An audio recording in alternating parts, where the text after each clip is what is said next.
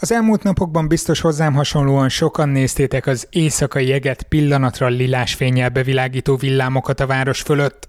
El kell ismerni, lenyűgöző látványt tud nyújtani az elemek tombolása, ha az ember az otthon biztonságából nézi őket. De mit mond erről Komjáti Kornél, a Viharvadászok Egyesületének elnöke? Van egy közeli lecsapó villám, és olyan szintű lökés hullámot generál az is, hogy az ablakok, vagy akár bútorok is beleremegnek. Hát ugye ezt akkor be lehet gondolni, hogy ez egy házon belül mondjuk több száz méter távolságban is ilyen hatást fejt ki, akkor mi lehet, amikor közvetlenül az ember közelébe csap bele. Hogy mi lehet? Át is adom a szót Gabriellának. Egyszer csak egy, hát azt éreztem, mintha leütnének a homlokomon. Mások mondták, hogy ők egy nagy, nagy fehér fényt láttak. A következő, amire így emlékszem, az az, hogy a földön vagyok, és egy pillanatig nem is tudtam, hogy hogy, hogy kerültem oda. Ő a testvérem, Zsíros Gabriella. Jó pár hete egy magas hegységi túrán vett részt, ahol elkapta őket a vihar. Több mint háromnegyed órán keresztül mesélt a történtekről, és hagyta, hogy rögzítsem. Ebből viszont csak egy néhány perces anyagot vágtam nektek, hogy nagyjából bele tudjatok helyezkedni. Sokan ismerjük, milyen az, amikor egy túrán elkap minket a vihar, milyen az, amikor a koromsötét égből lezúduló esőben, jégesőben lehetetlen megkülönböztetni a vízhatlan ruhákba bebugyolált társainkat. Ennél tovább viszont nem szerettem volna menni a történetben. Szándékosan vágtam ki minden olyan részletet, ami segíthetne beazonosítani a helyszínt vagy a résztvevőket. Azon a túrán ugyanis közvetlen közelről éltek meg egy villámcsapást, az egyik társuk pedig ennek következtében életét vesztette. A Szertár Podcast mai száznyolcvanhetedik adását Gabi erősen megvágott beszámolójával kezdem, utána pedig egy olyan beszélgetést hallottok, amit Komjáti Kornéllal, a Magyarországi Viharvadászok Egyesületének elnökével vettünk fel még jó pár hete.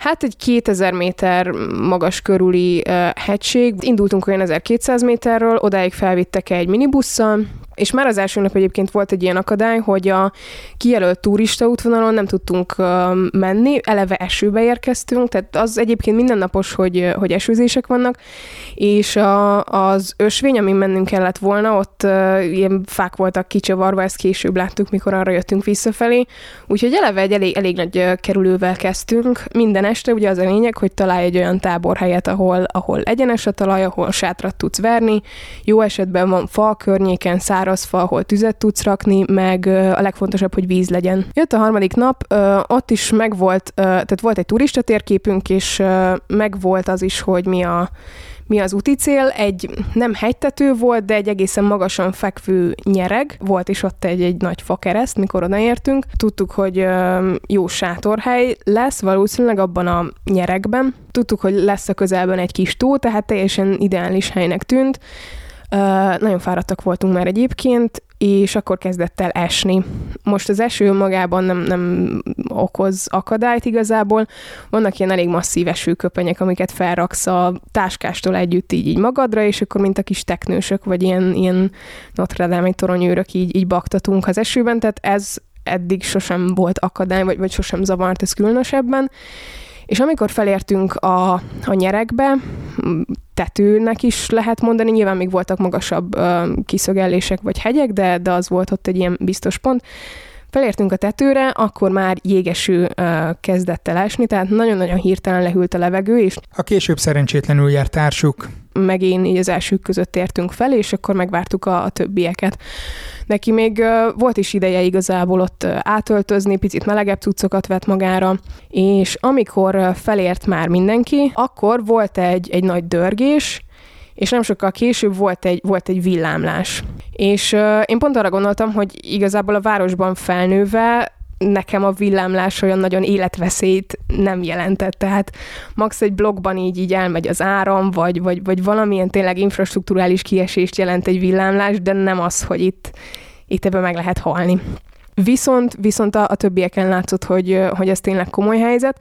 El is indult egyből lefelé, tehát a nyeregnek a másik oldalán elkezdett leereszkedni egy ilyen hegyoldalon, vagy, vagy domboldalon, mert a legfontosabb dolog ugye ilyenkor az, hogy minél alacsonyabban legyél, tehát az, az, az számít. És egy olyan meredekségnél gondolom, hogyha pár métert előrébb, vagy, vagy lejjebb mész, az, az a szintkülönbség is már, már nagyon sokat számít, ha ahhoz ha azt viszonyítjuk, hogy hova csap be a villám. Úgyhogy ők elkezdtek elindulni lefelé, és egy ilyen, hát olyan jó laza liba sorban, nagyjából így cikcak irányban próbáltunk lefelé ereszkedni, és még a tetején... Az egyik a környéket jól ismerő, sok évtizedes tapasztalattal rendelkező túravezető kiabált, hogy dobjátok el a botokat, dobjátok el a botokat, ugye ezek az alumínium túrabotok voltak nálunk, és fel is emlegette, hogy a, a fiának az egyik barátját így... Ö, csapta meg a villám valamikor, hogy a horgászbotjába csapott bele, úgyhogy mindenki eldobta a botot ott egy kupacba, és akkor megkezdtük az ereszkedést. Én még viszonylag fent voltam, meg, meg keresztanyám is, amikor egyszer csak egy, hát azt éreztem, mintha leütnének a homlokomon. Tehát egy teljesen akut pontban éreztem egy nagy ütést a, a homlokomnak itt a bal részén. Hát öm, nem vagyok benne biztos, Talán, talán volt egy nagy, nagy fény, de ezt szerintem nem, nem tudtam így felfogni igazából értelemmel, vagy nem tudtam beazonosítani. Mások mondták, hogy ők egy nagy, nagy fehér fényt láttak. Azt hiszem, hogy én is, de igazából tökre filmszakadás volt, egy picit így el, nem is tudom, elmosódott a világ, vagy egy kicsit így elszédült. A következő, amire így emlékszem, az az, hogy a földön vagyok, és egy pillanatig nem is tudtam, hogy hogy, hogy kerültem oda, vagy, vagy hol vagyok, tehát beletelt azért pár másodpercbe, amíg ezt így tudatosítottam, hogy én most a hegyen vagyok, most esik az eső, emberek vannak körülöttem, és körbenéztem, és mindenki a földön volt. Tehát, hogy valami olyan, olyan erejű um, hullám jött, vagy, vagy, vagy olyan dolog kapott el, vagy csapott meg minket, ami így egyszerűen a semmiből mindenkit a földre terített. Ez így eleve önmagában nagyon-nagyon uh, ijesztő volt. Ami ezután következett, azt már levágtam teljes egészében. Amikor a csapat magához tért, rendeződött, és észrevették az egyik társuk hiányát, a keresésére indultak. A segélyhívás részben a szakadozó térerő, a központban a helyszín azonosítása, részben pedig apróbb nyelvi akadályok nehezítették, az ítéletidő miatt pedig a hegyi mentők, illetve a mentőhelikopter kiérkezése is nehézségekbe ütközött. A túracsapat orvostagja másfél-két órán keresztül próbálkozott az újraélesztéssel. Hiába. Ha csak az esetről beszámoló tömör újságcikket olvastam volna, egész biztos, hogy rögtön ott zakatolt volna a fejemben, hogy én mit csináltam volna másképp. De a történet részleteit hallva nem volt szinte semmi, amit ne ugyanúgy csináltam volna én is. Kapott már el zivatar a természetben itthon is és külföldi hegyi túrákon is. Ismerős az az érzés is, amikor a felvillanás szinte azonnali iszonyatos dörgés követi, mi meg nézünk egymásra a szakadó esőben egy barlang szájában, hogy hú, ez közel volt. Fejben biztos lejátszanám a hírt olvasva, hogy hogy kellett volna megszervezni a segélykérést, a csapat összerendezését, a lejutást, a tolmácsolást, meg ilyeneket. De aztán belegondoltam hasonló helyzetekbe, amikor tapasztalt és első túrázók voltak együtt, kimerülten, bőrigázva, eltérő lelkesedéssel, gyerekkel. Utólag könnyű okosnak lenni. Jöjjön most egy másik beszélgetés valakivel, aki nemhogy menekül a viharok elől, hanem kifejezetten keresi és kutatja őket.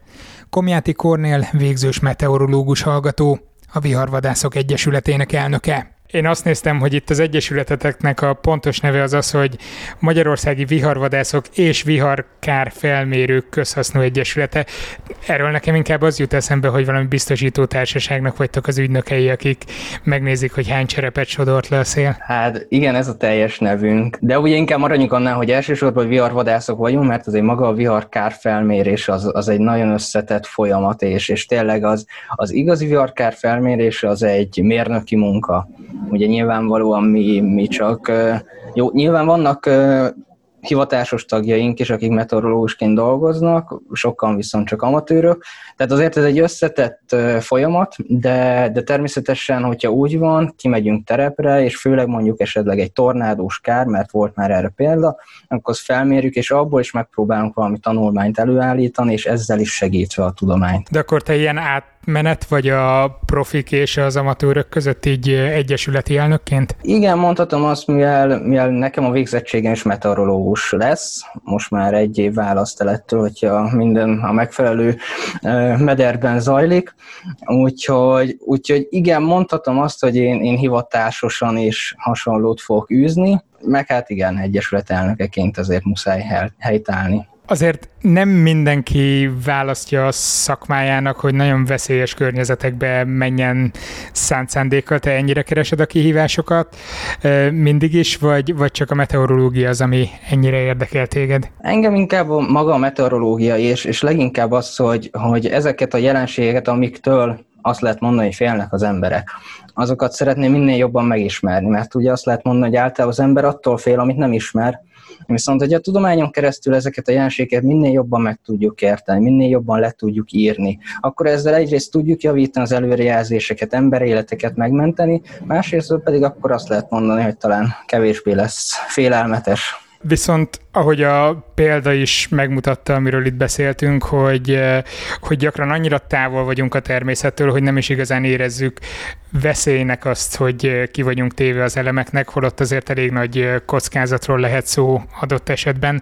Egyáltalán hogyan, hogyan lehet definiálni azt, hogy mi az, hogy vihar? Van ilyen meteorológiai fogalom, vagy ez csak egy ilyen hétköznapi dolog, hétköznapi kifejezés az ítéletidőre, hogy akkor most vihar van, hogyha nem tudom, nagyon erős a szél, vagy ö, dörög villámlik és mindenféle. Hát általánosságban azt lehet mondani, hogy igen, a, a vihar az, az a gyűjtő neve ezeknek a különböző veszélyjelenségeknek, tehát legyen egy heves szélvihar vagy, vagy tényleg egy nagyon erős szélvihar, nagyméretű jégeső, és akkor nem is térek ki olyanokra, hogy tornádó vagy, vagy mondjuk, hogy ez a vihar villámárvizet okoz, mert akkora nagy csapadék felhőszakadással jár, hogy, hogy valamiféle veszélyjelenséggel jár, akkor viharról beszélhetünk. Ugye, amit szoktak általában, hogy maga mi az, hogy zivatar, az egy kicsit ilyen, ilyen hogy is mondjam, a, a köznyelvben ez nem mindig egyértelmű, ugye zivatarról onnantól kezdve beszélünk, hogyha a felhőben valamiféle elektromos kisülés, tehát villámlás zajlik, onnantól kezdve már zivatarunk van, és akkor természetesen maga a vihar, az, az pedig ez a rengeteg kísérő jelenségnek a gyűjtő fogalma. És hogyan próbáljátok meg vadászni ezeket? Tehát más, ha csak teheti, inkább behúzódik valami biztonságos helyre, hogyha jön a vihar, ti pedig egyenesen utána mentek. Ilyenkor nézitek az előrejelzéseket, hogy hol lesz épp vihar, kocsiba szálltok, aztán indulás? Nagyjából igen, viszont annyi különbség, hogy ezeket az előrejelzéseket mi magunk készítjük. Ez is tulajdonképpen az Egyesületnek az egyik feladata, hogy, és kapcsolatban is állunk az Országos Meteorológiai Szolgálattal, hogy amikor ilyen konvektív zivatarokhoz kapcsolódó heves események lehetnek, akkor mi is előrejelzést készítünk. És konvektív esemény?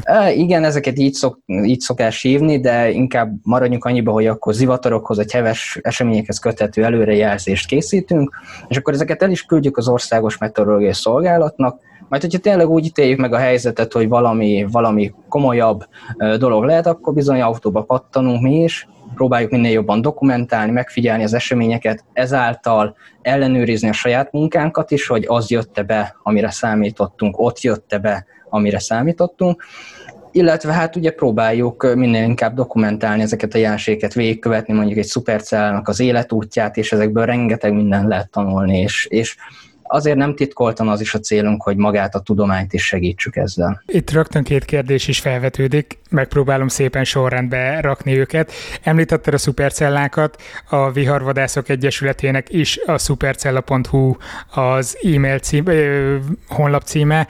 Mi pontosan az, hogy szupercella? Ez leginkább ilyen science fictionökbe vagy, vagy akciófilmekbe illő kifejezésnek tűnik. Igen, véletlenül sem a, a börtönről beszélünk, ugye, ami a ismert hollywoodi filmben is megjelenik. A szupercella az az zivataroknak a legkevesebb típusa, tulajdonképpen az a leginkább ismertető jelük, hogy természetesen sok más is van, hogy forgó feláramlással rendelkeznek, és nagyon heves események köthetők hozzájuk, tehát tulajdonképpen ők a zivatarok királyai vagy királynői, kinek éppen hogy tetszik, és természetesen mi, mi is ezeket a szupercellákat, ezeket a forgó feláramlással rendelkező zivatarokat próbáljuk minél inkább jobban megfigyelni, megismerni, dokumentálni. Mondtad azt is, hogy ugye ezeket a dokumentációkat eljuttatjátok az Országos Meteorológiai Szolgálatnak, illetve szeretnétek a tudományhoz hozzájárulni a megfigyeléseitekkel. Miért pont itt? Tehát az Országos Meteorológiai Szolgálatnak nincsen rá embere, vagy nincsen rá megfigyelő készsége, eszközrendszere, vagy, vagy miért kellenek hozzá önkéntesek, hogy viharokról gyűjtsenek adatokat? Hát maga az Országos Meteorológiai, Meteorológiai Szolgálat is természetesen végez kutatómunkát. Én ebbe természetesen annyira nem látok bele, hogy ott milyen folyamatok vannak, viszont mi ezt azért csináljuk önkéntes alapon, mert érdekel. Tehát nem azért, mert minket esetleg erre felkértek, vagy, vagy bármi ilyesmi, hanem, hanem az, az egy nagyon jó dolog, hogy az országban rengeteg olyan ember van, akinek közös az érdeklődési köre. És hát ugye a mai világban az internet segítségével most már nagyon könnyen össze lehet hozni ezeket az embereket. És, és az, hogy, hogy tényleg nagyon sokan vagyunk, akik hasonló célért dolgoznak, hasonlóan gondolkodnak, és, érdeklő, és hasonló az érdeklődési körük, ez szerintem egy nagyon jó dolog, és, és hát hogyha ezzel még jót is tudunk tenni, akkor pedig pláne jó dolog. Az adatgyűjtés az mit jelent? Ezt hogy kell elképzelni fizikailag? Oda mentek és lefényképezitek, hogy ott jön a vihar, vagy, vagy szenzorokat dobáltok bele? Ilyen twisteres hangulatot bírok elképzelni, hogy... E, igen, az, az lenne a legjobb, hogyha ilyenre lenne kapacitás, de sajnos ez tengeren túlra kéne menni, hogy esetleg mondjuk ilyenbe tudjunk gondolkodni. Itthon, amit, ami többnyire marad, azok, azok a mm, vizuális megfigyelések és a különböző zivataroknak a rögzítése, tehát gondolok itt arra, hogy egyrészt fotók készítése, videók, illetve hogy ezek a timelapse-ek, gyorsított felvételek, ezek is nagyon informatívak tudnak lenni egy zivatarnak az életútjáról, hogy éppen milyen folyamatok mennek végbe bennük, ezek, ezek nagyon hasznosak lehetnek. Illetve hát ilyen alapvető dolgokat, hogy mondjuk szélsebességet tudunk mérni kis kézi szélmérővel, és így tovább, de, de elsősorban mi a vizuális megfigyelésre tudunk nagyon nagy hangsúlyt fektetni, mert tehát bárhogy is nézzük, rengeteg webkamera érhető el manapság azért uh, nyilvánosan az ország minden területéről, de hát ugye azok fix ponton vannak, és lehet, hogy ez a supercella mondjuk éppen mögötte halad el, és akkor senki nem tudja megfigyelni, ezért nagyon fontos az, hogy, hogy ott legyünk, és dokumentálni tudjuk. Milyen messzire utaztok egy-egy ilyen eseményért? Hát ez változó, helyzetfüggő. Általában azért Magyarországon belül mozgunk, akkor azért gyakorta összejön akár hat-hét-nyolcszáz kilométer is az országban, amikor, amikor úgy kell ö, keringőzni idézőjelesen az ország határon belül, de például volt már Észak-Olaszországi viharvadász túránk is egy jó pár évvel ezelőtt, úgyhogy az országhatárok sem feltétlenül riasztanak vissza minket. Ugyanez igaz akár a felvidékre, vagy, vagy a déli területekre. Hogyha úgy adódik, és, és tényleg olyan helyzet van, akkor, akkor jelen pillanatban megállít az országhatár, de egyébként nem. Ha az országhatár meg is állít titeket, azért a zord időjárás nem, mert hogy nyilván azért mentek. Milyen elővigyázatossági óvintézkedéseket szoktatok tenni, vagy kell tennetek? Hát ugye nagyon fontos az, hogy az ember tudatában legyen annak, hogy mit is figyel meg. Mert hogyha tudja, hogy hogyan viselkedik egy szupercella, vagy extrémebb esetben mondjuk egy tornádó, tudja, hogy hol kell számítani nagyon extrém jégesőre, vagy felhőszakadásra, szélviharra, akkor ugye természetesen sokkal biztonságosabban tudja megközelíteni ezeket a egyébként nagyon veszélyes jelenségeket, és ezért nem is ajánlott egyébként bárkinek közelébe menni ezeknek, és, és sokáig ott lenni, videózni, mert, mert veszélyes jelenségekről van szó. Úgyhogy a, leg, a legeslegfőbb bizt, óvintézkedés, biztonsági óvintézkedés szerintem maga a tudás, amit, amit meg tud szerezni az ember ezekről. Illetve hát ugye ilyen apróságok, hogy, hogy tényleg, hogyha nagyon villámlik, vagy, vagy már közelben csapkod a villám, akkor mondjuk esetleg maradjon az ember az autóba, hiszen ugye a Faraday-kalitka révén, akkor ott biztonságban van. De hogyha kint van a mezőn, akkor is azért megvannak bizonyos óvintézkedések, hogy, hogy miket lehet megtenni mondjuk egy közeli villámcsapás esetén, ami, ami mondjuk csökkentheti a, a, a veszélyét.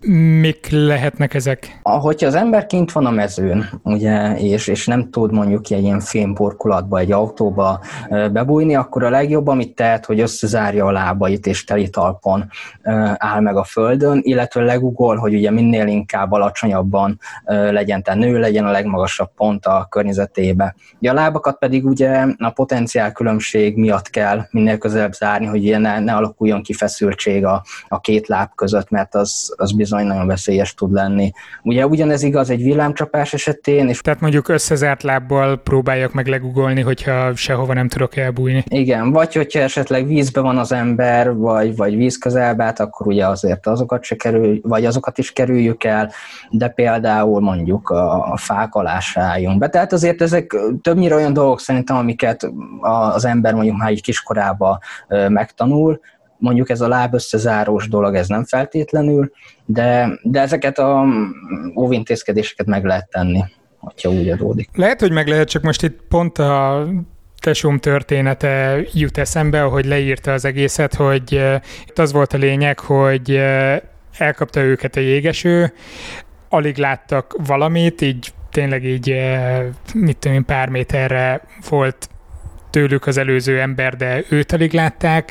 Fenn voltak egy hegyen, bőven az erdő határ fölött, ahol még csak egy bokor se volt, ami fedezéket nyújthatott volna akár a, az eső ellen, vagy bármi, és akkor így következett be ez a helyzet, úgyhogy lényegében fejveszve menekültek lefelé, hogy minél alacsonyabban legyenek, hogyha esetleg villámcsapás érni őket. Igen, igen, hát ez, ez egy nagyon jó gondolat volt, és így is kell tenni, de hát sajnos, hogyha kint van az ember egy, egy mondjuk egy kétezer vagy akár magasabb méter feletti területen, egy kopár területen, akkor ott bizony sajnos nagyon nagy veszélynek van kitéve, és, és hát sajnos tényleg ez a, ez a legjobb, amit, amit tehet az ember, mm. hogy megpróbál minél alacsonyabbra leereszkedni, vagy, vagy ezt, hogy tényleg, hogy összezárt lábakkal legugolni. Milyen, milyen károkkal találkoztatok ti, vagy mi, mik voltak azok a nagyon extrém helyzetek, amiben belefutottatok? Hát talán a lege, legextrémebb jelenség az, az mindközül a villámlás és mondjuk a tornádó, mondjuk egy villámcsapó ott fát szerintem már sok hallgató láthatott, de például tornádós károk azok is nagyon extrém károknak minősülnek sajnos, de, de vannak olyan szélviharok, amik, amik szintén mm, olyan súlyos károkat tudnak okozni erdőkben, vagy sajnos középületekben is, és ez a, ez a legsajnálatosabb, mint egy tornádó lett volna. Úgyhogy ezeket tudom kiemelni, de, de ez is nagyon kétélű, mert, mert például egy nagyon heves jégeső is tud hatalmas károkat tetőszerkezetekben, autóban véghez vinni, és hát ugye ott a víz, ami, ami meg talán a legpusztítóbb, egyik legpusztítóbb jelenség, egy villámárvíz, ugye most elmúlt hetekben is megtapasztalhatták sajnos a délnyugati ország részben élők, hogy, hogy a víz sajnos nagyon tud pusztítani. Ha, ha kifejezetten a villámlásra fektetjük a hangsúlyt, mi történik olyankor, amikor egy villám becsap a földbe? Mi játszódik le? Hatalmas energiák szabadulnak fel. Tehát eleve úgy történik, hogyha, hogy tehát maga a villámlásnak ilyen nagyon alap fizikája vagy, vagy módszere, hogy hogyan történik. Ugye a felhőkben különböző elemek vannak, ilyenek a vízcseppek, vannak a úgynevezett ilyen graupelnek, vagy ilyen hódarának nevezett elemek, illetve vannak jegek. És hát ugye ezek ütköznek egymással, elválnak egymástól, általában inkább a, a szilárdabb halmazállapotú elemek, amelyek szétpattannak, és ugye ilyenkor töltés-megosztás keletkezik a különböző felhőelemek között, és ugye ez alakít ki egy ilyen villámcsatornát, amiben megtörténik ez a kisülés. De ez tényleg olyan extrém jelenségnek számít, ami, ami tényleg a, a Földön hozzáfoghatót nem lehet találni. Tehát hihetetlen energiák szabadulnak fel, hihetetlen hő szabadul fel, és ugye ez, ez ami ahogyan terjed fokozatosan hangrobbanás, illetve majd fokozatosan ugye maga a mennydörgés, ami, ami megjelenik. Tehát nagyon erős lökés hullámmal is jár, hogyha közelbe csap be, nagyon nagy hőmérséklet, úgyhogy tényleg szerintem azt lehet mondani, a legextrémebb jelenség a, a Földön a villámlás. Mm-hmm. De egy ilyen lökés hullám, ami, ami kialakul, és ugye ez fokozatosan szelídül, és akkor abból lesz, lesz a, a dörgésünk, amit lehet hallani, de hát ugye nyilván, hogyha ott csap le az ember közelébe, akkor az iszonyatosan hangos is. Te voltál villámcsapás közvetlen közelében? Hát mit értesz az alatt, hogy közvetlen közelébe? Hogy, hogy például átéld azt, hogy, hogy milyen az, amikor ez a lökés hullám? Annyira nem, annyira szerencsére nem. nem is szeretnék lenni ilyen közelségbe, de szerintem nagyon sokan tapasztalták már azt, hogy, hogy mondjuk otthon vannak, tehát házon belül, és akkor mondjuk van egy közeli lecsapó villám, és olyan szintű lökés hullámot generál az is, hogy az ablakok, vagy akár bútorok is beleremegnek. Hát ugye ezt akkor be lehet gondolni, hogy ez egy házon belül mondjuk több száz méter távolságban is ilyen hatást fejt ki, akkor mi lehet, amikor közvetlenül az ember közelébe, vagy nagyisten magába a, az emberbe csap bele egy ilyen villám. Amikor te elmész villámokra vadászni, vagy viharokra vadászni, a szüleid mit szólnak például? Igazából nyilván egy szülői féltés az benne van, de, de tudják, hogy nem csinálok hülyeséget. Általában nem egyedül megyek, tehát hogyha megyünk, akkor ez, ez egy csapatos, jól megszervezett viharvadászat. Úgyhogy Úgyhogy ezt így elfogadták, hogy ez egy hobbi, és tulajdonképpen a leendő hivatásom része is. Másfelől pedig valamilyen szinten is megfertőztem őket, mert nagyon sokszor kapok tőlük itthonról felvételeket, videókat, hogyha látnak egy-egy érdekesebb felhőformát, vagy, vagy valami zivatar. Tehát ugye nem is vagyok otthon, akkor is általában értesülök ezekről a dolgokról. Azt hittem, hogy mennek ők is veled. Nem, odáig még, odáig még nem jutottunk el, de, de volt olyan is, hogy mondjuk a város szélére kijöttek velem, és akkor én fotózgattam, nézelődtem, és akkor magyaráztam közben nekik, hogy, hogy mi is, amit éppen láthatunk. Jövőre már végzett meteorológus leszel. Milyen perspektívák vannak előtted, mit szeretnél csinálni? Ha ma valaki Magyarországon meteorológiát tanul, milyen lehetőségei vannak? Hát ugye eldöntheti azt, hogy szeretne esetleg mondjuk kutatni. Én, én akkor saját szemszögemből közelítem meg, én, én tudományos pályára készülök, kutatni szeretnék, úgyhogy nekem a következő lépcsőfok az a PhD lesz. De természetesen nem minden meteorológus lesz kutató. Nekik nagyon jó lehetőség például, hogyha az Országos Meteorológiai Szolgálatnál el tudnak helyezkedni, a honvédségnél is van lehetőség, mert ott is szükség van meteorológusokra. Elsősorban ugye a repülés meteorológus, meteorológia, ami ott a legfontosabb, de hát ugye vannak reptereink is, tehát oda is fontos a meteorológus, úgyhogy, úgyhogy én ezeket tudnám elsősorban kiemelni. Ő Komjáti Kornél volt, a Viharvadászok Egyesületének elnöke. Az egyesületet a supercella pont hu oldalon találjátok. Az adásban megszólalt még Zsíros Gabriella is, a testvérem, aki egy sajnálatos tragédiába torkolló viharról számolt be. Ez volt a Szertár Podcast száznyolcvanhetedik adása.